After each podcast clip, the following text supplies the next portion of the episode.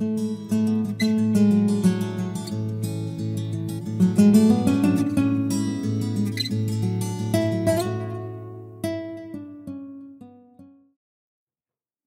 libro de Eclesiastés termina con una máxima o con un proverbio, con una frase que resume toda su enseñanza. Dice que no existe necesidad de que se hagan muchos libros acerca de un tema para que tú hagas lo que tú debes hacer. No hay necesidad de escribir muchos libros para que entiendas que tienes que arrepentirte y obedecer al Señor. El fin de todo discurso, el fin de todo libro es este. Teme a Jehová y apártate del mal. Si tú conoces eso, te vas a ahorrar muchos libros, te vas a ahorrar muchas cosas que leer. Tú sabes lo que tienes que hacer. Y si tú lo sabes, el fin de todo discurso es este. Teme a Dios y apártate del mal. No hay necesidad de que un predicador te esté predicando una y otra vez acerca de algo que sabes tú cuál es la respuesta, porque el fin del discurso es ese. Pero Proverbios también termina con una máxima en Proverbios capítulo 30 y resume en una oración cuál es el propósito y la intención de los proverbios.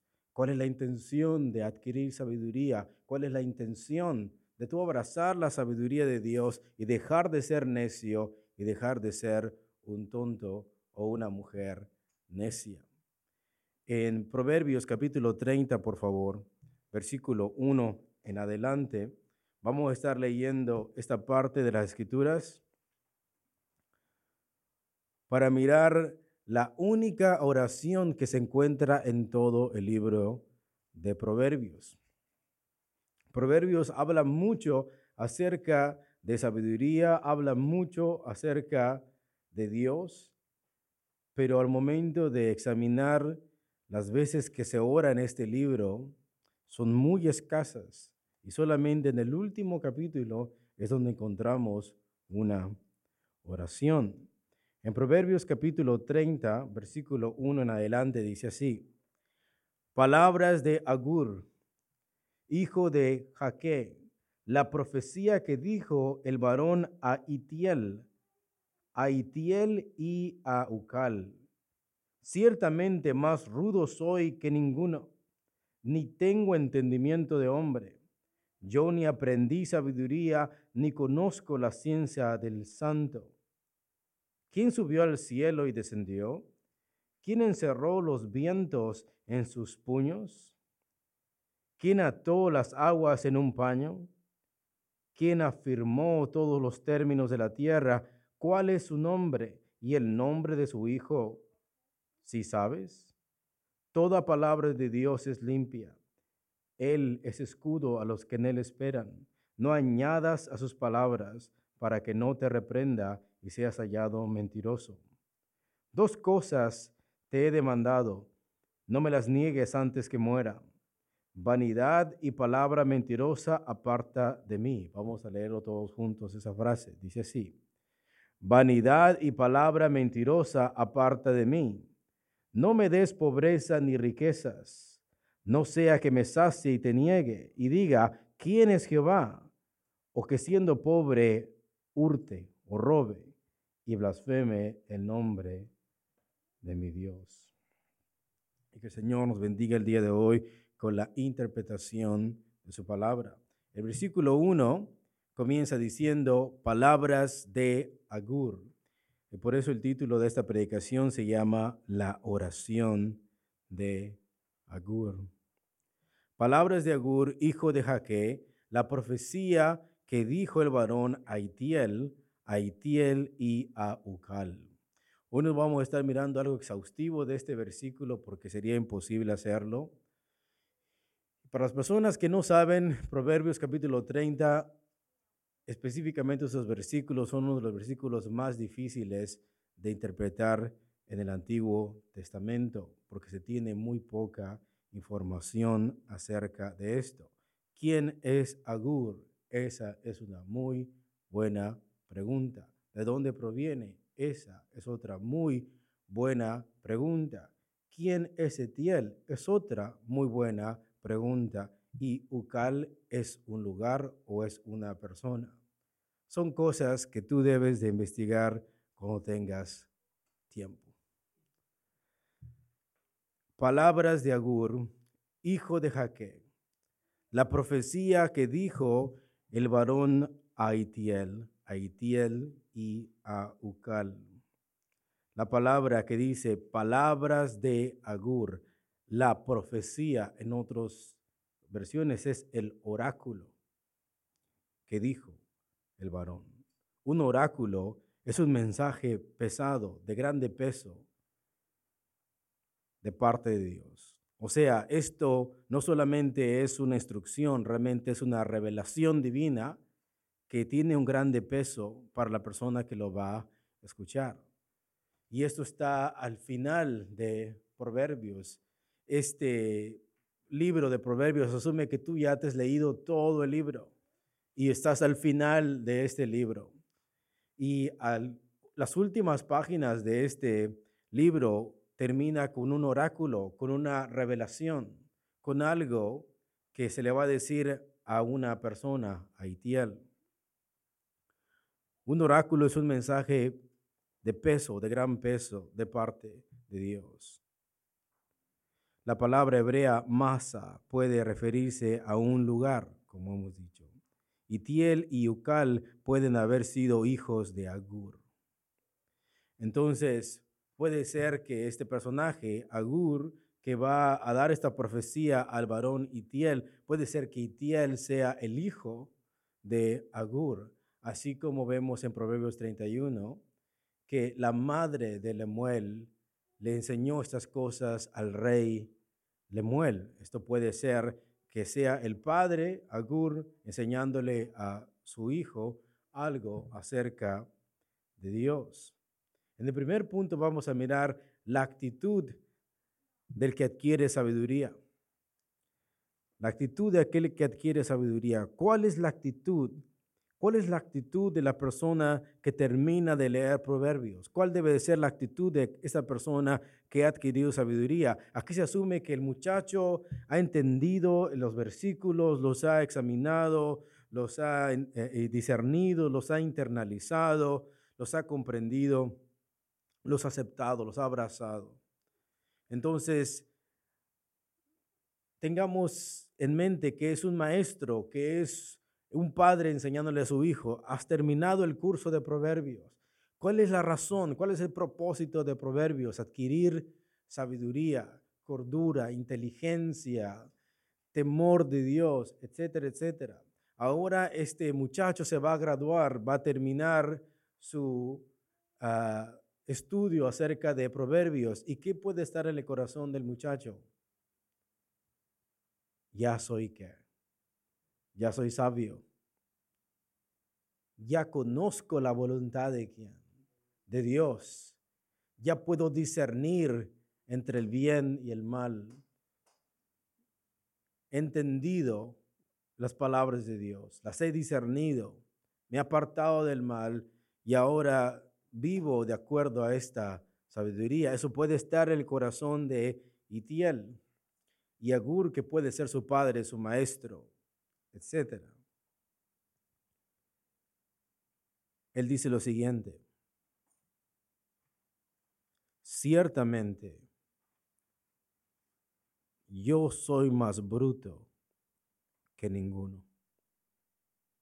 Interesante. Puede ser un padre enseñándole a un hijo o un maestro, como Proverbios se pone, a un alumno. El alumno puede pensar que al terminar este curso, al terminar estas palabras, se puede creer más sabio que el maestro o que el padre. Se puede creer que esa persona conoce más que el maestro mismo. O puede ser que piense que ya lo entiende todo, que ya conoció a Dios. Y las primeras palabras que salen de Agur es ciertamente más rudo, más bruto, soy yo que ninguno. Y esto es para causar una impresión en el muchacho. El maestro, el padre que me ha enseñado todo este tiempo, él dice que es más bruto que todas las personas. Ni tengo entendimiento de hombre. Una versión en inglés dice, I am too stupid to be human. Me siento tan tonto aún para llegar a ser humano. O sea, yo soy el más bajo de todos los humanos. Según los comentarios de la Net Bible, dice, el, el verso está usando una hipérbole. Para las personas que no conocen qué es esa palabra, simplemente tengan en mente, es una exageración. Él está exagerando sus palabras, está diciendo, yo soy muy bruto, soy más bruto que todos. Y soy muy tonto para ser humano. Es una exageración, una hipérbole. Como aquella persona que dice, tengo tanta hambre que me comería una vaca entera. Tú sabes que tal persona no puede comerse eso, pero es una forma de decir que tiene mucha, mucha hambre. Entonces el verbo está usando una hipérbole, una exageración. Este individuo siente que no tiene inteligencia en absoluto, que es más bruto que cualquier otro ser humano. Por supuesto, esto no es cierto o él no podría especular en absoluto sobre el Dios del universo. Pero es una forma de expresión para hacerle ver a Itiel, el muchacho, la otra persona, que en el momento que acabas de entender proverbios, el momento que terminas la sabiduría de Dios, el momento que te gradúas de esto, en el momento que dices, ya entendí esto, ¿cuál debe de ser la actitud de la persona que ha adquirido sabiduría. Y no es una persona arrogante. No es una persona que dice, ahora sí, yo lo sé todo. Los demás son tontos. Los demás no saben nada. Al contrario, Agur está diciendo lo opuesto. Yo soy más bruto que todos. I am too stupid to be a human. Soy muy tonto más que cualquier otro ser humano. Y después dice, yo ni aprendí sabiduría. Y esto es un shock. El maestro, el que está profetizando, el que está siendo inspirado de parte de Dios, está diciendo, yo ni aprendí sabiduría. Y esto, el punto es para volver al sentido al muchacho o al alumno que está escuchando esto. Y aquí esto nos habla a todos nosotros. Hemos aprendido acerca de finanzas, hemos aprendido acerca de la pereza, hemos aprendido acerca de cómo honrar a Dios, hemos aprendido a no ser sabios en nuestra propia opinión, hemos aprendido mucho acerca de proverbios y cuál debe de ser la actitud de esta persona. No de una persona arrogante que piensa que ahora sabe más que los demás, o una persona que piensa que ahora ya lo comprende que todo. En el momento que tú dices ya lo sé todo, en ese momento esa, esa actitud te impide aprender más. Algo interesante de este versículo es que nos enseña que la sabiduría muchas veces en nuestra mente, subconscientemente, pensamos que sabiduría solamente es adquirir conocimiento. Pero ¿qué es lo que nos ha enseñado una y otra vez? Proverbios, ¿qué es sabiduría? Es algo práctico. ¿Y qué es lo que está diciendo este versículo? Yo ni aprendí sabiduría. O sea, escuchen, ¿conocemos más de proverbios intelectualmente? ¿Conocemos más de proverbios intelectualmente? ¿Cuánto de eso has puesto en práctica?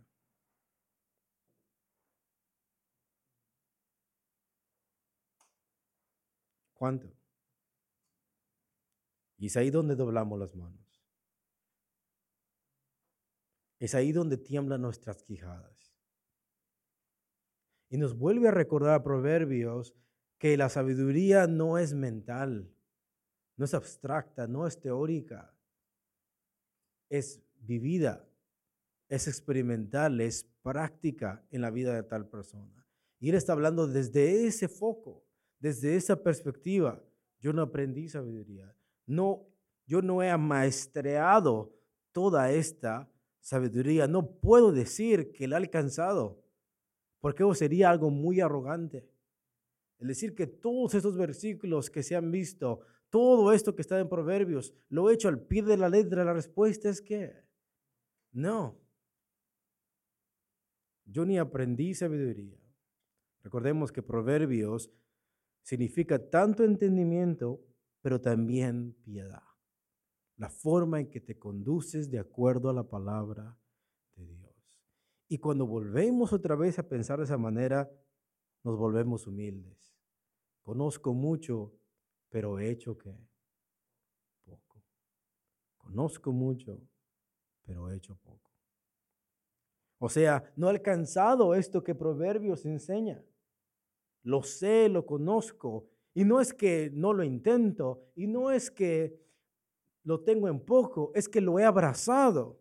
Es un profeta, es una persona que teme a Dios, es una persona que conoce a Dios, es una persona que está hablando de parte de Dios, pero dentro de él, él está admitiendo que por mucho que conozcamos a Dios, por mucho que conozcamos su palabra, nadie, nadie tiene ese, esa sagacidad de decir, lo he alcanzado todo, lo he practicado todo.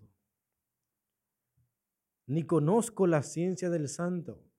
Muchas veces la palabra santo lo queremos poner como una persona que no peca. O sea, cuando escuchamos santo, pensamos que es algo muy grande y algo sin pecado, lo cual lo es. Pero la palabra santo en hebreo no solamente tiene esos significados. La palabra santo también significa algo que no es común, algo que es distinto a lo demás, que es totalmente diferente a lo demás. Si tú ves todo a tu alrededor, todo tiene algo en común. Todo lo que ves es creación de alguien más. Luego, santo significa que Dios es separado de todo. Todos nosotros somos creación de Él. Animales, plantas, seres humanos, etc. Pero Dios es el creador de todo esto. Entonces, esa es la, la diferencia entre creador y creación. Y entre eso hay una vasta, hay un vasto distanciamiento. Él es infinito, nosotros somos que finitos. Él es eterno y nosotros morimos. Él es la verdad y nosotros podemos conocer un poco de verdad. Eh, él es totalmente justo y nosotros algunas veces hacemos y reflejamos esa justicia. De manera que aquí ni conozco la ciencia del santo no se está refiriendo a solamente que Dios no peca, se está refiriendo yo no conozco a este ser que es totalmente distinto a mí. ¿Quién podría comparar la sabiduría eterna de Dios con lo que tú puedes llegar a conocer en 10 años en 20 años? Nadie puede decir que este pequeña laguna en nuestro cerebro va a poder contener el inmenso, eterno mar del conocimiento de Dios. Desde esa perspectiva lo está diciendo.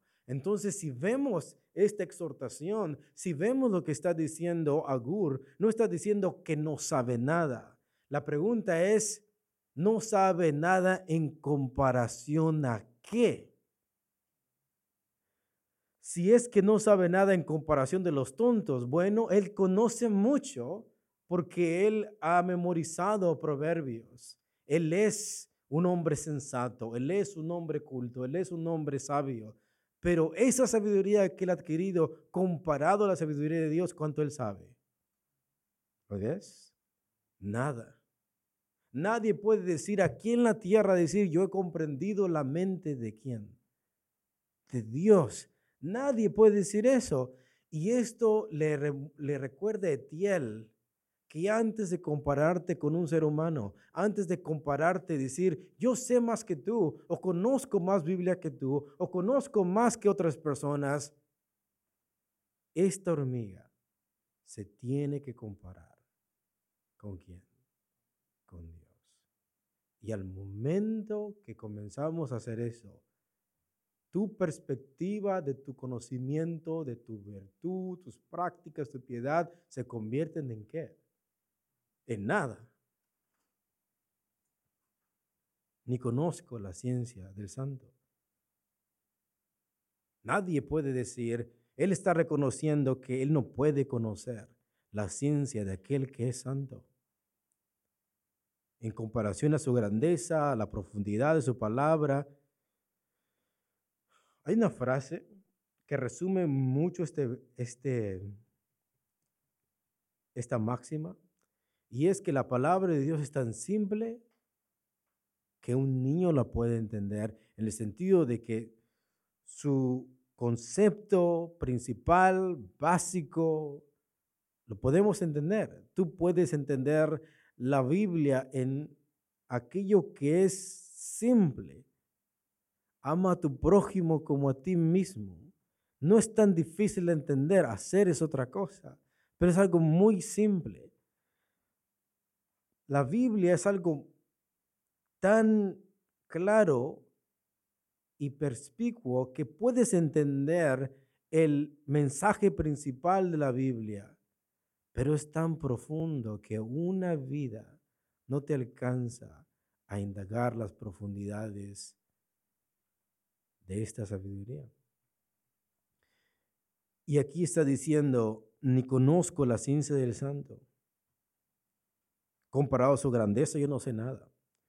La profundidad de su palabra, nadie puede decir, he comprendido cada versículo a profundidad.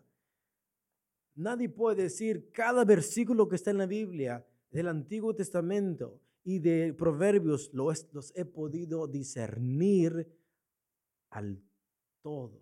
Recuerda que eso es una de las partes del propósito de Proverbios. Dice, para adquirir consejo, palabras de qué? Sabios y dichos que profundos bueno, le está diciendo, he indagado esto, lo he profundizado y no puedo decir, he tocado el precipicio de esto, lo he, he palpado lo hondo de la palabra. Puedo decir, este versículo ya lo profundicé, no hay nada más que conocer de este versículo. Nos muestra lo vasto que es la palabra de Dios y la humildad con que tenemos que venir a su palabra y a la persona de Dios. Ni conozco la ciencia del santo. El verbo donde dice, ni conozco, yo ni aprendí sabiduría, ni conozco la ciencia del santo. Según los comentarios de la Biblia Net, dice el verbo es fuertemente negativo, por eso es ni, no dice no. negando tanto el aprendizaje en el pasado, o sea, toda mi vida, no puedo decir que he conocido totalmente a quién, a Dios. No puedo decir eso. Pero escucha, el verbo es fuertemente negativo, negando tanto el aprendizaje en el pasado como la posibilidad de aprender en el futuro. O sea, lo que está diciendo Agur es, yo ni puedo ni pude comprender a Dios todo este tiempo a la altura de lo que él es, a la altura de su santidad, ni lo llegaré a, a entender. Y te dice por qué. Versículo 4. ¿Quién subió al cielo y descendió? Entonces, ¿cuánto conoces de Dios? Nada. ¿Quién puede estar a la altura de Dios y decir, fui allá y adquirí ese conocimiento totalmente, indagué totalmente a la altura de la ciencia de Dios? respuesta es nadie. ¿Quién subió al cielo y descendió? ¿Quién alcanzó su conocimiento, quiere decir? Y las frases que vienen, si te suenan un poco difíciles, te voy a poner un ejemplo. ¿Quién encerró los vientos en sus puños? Creo que mayormente todos nosotros hemos experimentado un día donde hay mucho viento, ¿verdad? Trata de agarrar todo ese viento en tus manos y apuñalarlo en tus manos. ¿Lo puedes hacer? O sea, está diciendo Agur que en el viento de tu ventilador lo puedes controlar con tu qué? Con tu mano. ¿Cuánto poder, cuánta soberanía tienes para controlar la naturaleza? No tienes. Ni siquiera en, los, en tus manos puedes controlar este viento. Pero Dios sí. ¿Quién ató las aguas en un paño? Es la, es la misma analogía. O sea, ¿quién ha podido hacer las obras soberanas y controlar la naturaleza de Dios? Y la respuesta es nadie. Sus obras. ¿Quién afirmó todos los términos de la tierra? ¿Cuál es su nombre? Y aquí nombre no se refiere a un título como yo me llamo Jordan, o me llamo Michael, o me llamo, etcétera. No se está refiriendo a eso. Se está refiriendo a conocer quién es Dios. ¿Cuál es su nombre y el nombre de su hijo? Si sabes, eso es lo mismo.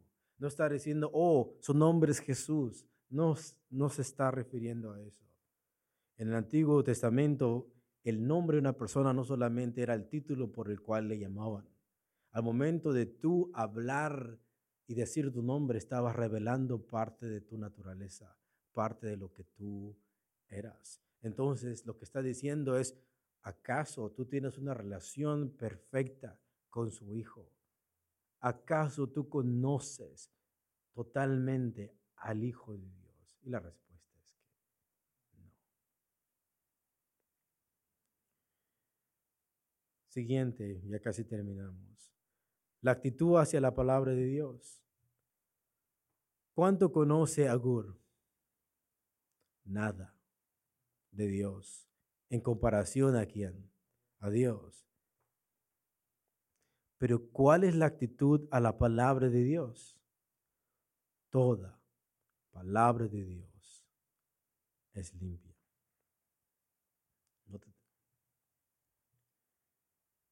La única palabra pura que existe, ¿cuál es? Es la palabra de Dios. Él es escudo a los que en Él esperan. Es la única que se puede confiar. Esa es la única palabra que tú puedes confiar. ¿Cuál es la única palabra pura que puedes confiar totalmente? Es la palabra de Dios. ¿Y cuál es la única palabra en la cual tú puedes confiar? Y es la palabra de Dios. No añadas sus palabras para que no te reprenda y seas hallado mentiroso. Siguiente punto y terminamos. La actitud de su corazón. Vemos la actitud del que es sabio, la actitud de la palabra y la actitud del corazón del hombre sabio. Versículo 7. Dos cosas te he demandado. No me las niegues. Si no me has puesto atención hasta aquí, ponme atención. ¿Cuál debe ser la actitud del hombre sabio?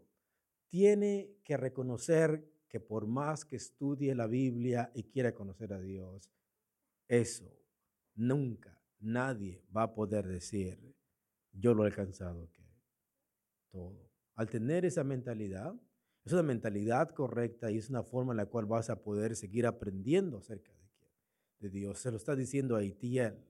Esa es la actitud de un verdadero hombre sabio, no una persona que piensa que lo ha alcanzado todo, ser una persona que siempre conoce sus limitaciones comparadas a las de Dios.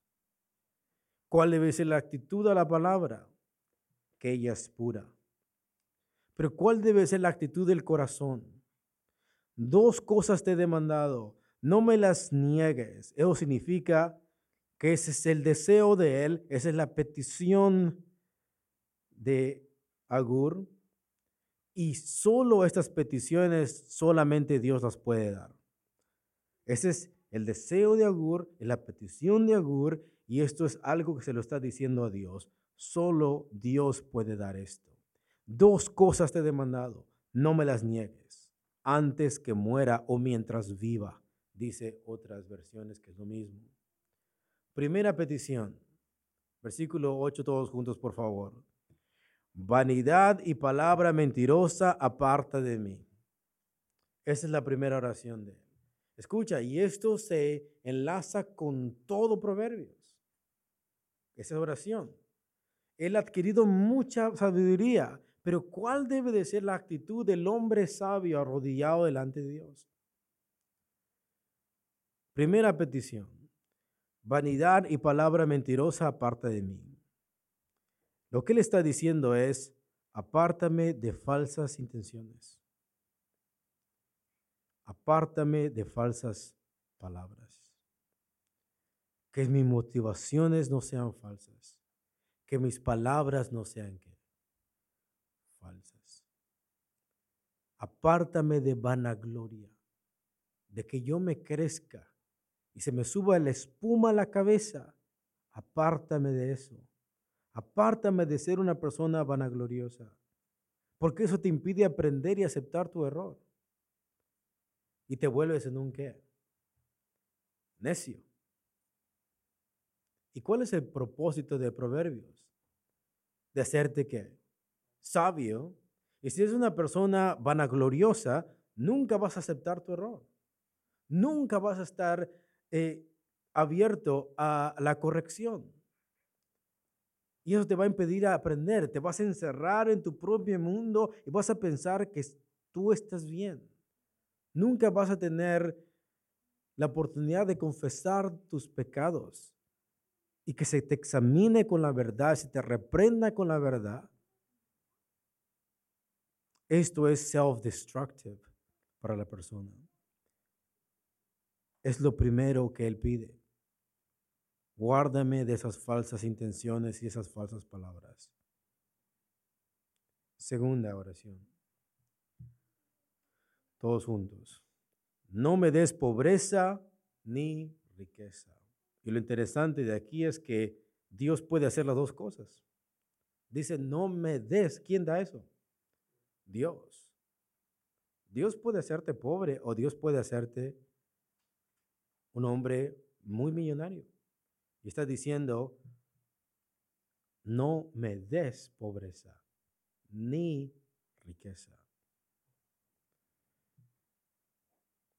Y muchos podríamos decir, solamente hubiese dicho, no me hagas pobre.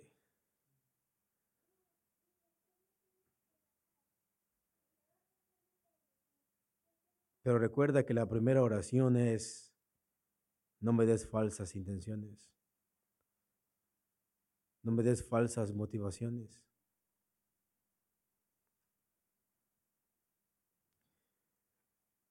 ¿Has escuchado esta frase?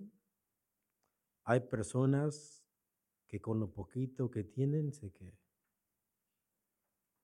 se alzan. Y el dinero, ¿qué es lo que hace?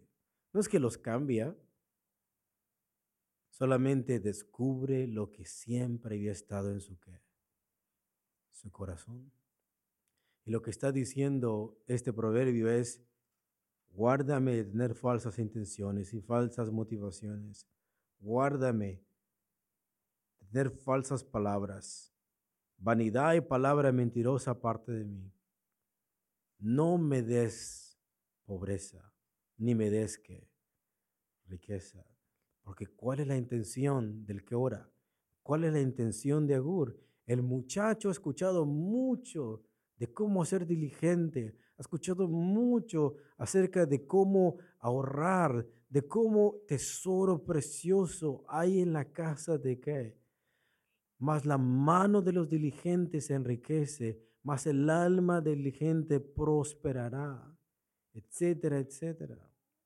Y está diciendo, al final, al final de Proverbios, estas son las dos cosas por las cuales tienes que orar. Si resumes todo Proverbios, esta es la intención de Proverbios. Guárdame de qué? De vanidad y palabra mentirosa aparte de mí. No me des riqueza ni pobreza. Manténme del pan necesario. Vamos a decirlo todos juntos. Manténme del pan necesario. ¿Te suena familiar esa oración? ¿De quién? De Cristo. ¿Qué es lo que Cristo dijo? Venga a nosotros tu reino. Hágase tu voluntad, así como en el cielo, que así sea también en la tierra. Danos el pan de qué? De cada día. Manténme del pan necesario. ¿Y por qué él ora así? Versículo 9. No sea que me sacie y te niegue y diga, ¿quién es Jehová? O que siendo pobre robe y blasfeme el nombre de mi Dios. En una, él tiene miedo de olvidarse de Dios y en el otra tiene miedo en que la reputación de Dios sea manchada. ¿Cuál es la intención de esta oración? No ofender a quién. No ofender a Dios. ¿Y cuál es el propósito de Proverbios? El principio de la sabiduría es el temor a quién. El punto no es hacerte rico. El punto no es hacerte sabio y creerte mejor que los demás. La sabiduría que da Proverbios es para temer a quién? A Dios y a honrar a Dios y no hacer que nuestras obras lo blasfemen. Ese es el punto de Proverbios. Esto de blasfemar produce la idea de violentar la reputación de Dios. Lo que esta oración nos enseña es que el punto de Proverbios y la conclusión de la oración es vivir honrando a Dios. Ese es el propósito de la sabiduría. Y vamos a levantarnos, hermanos, el día de hoy.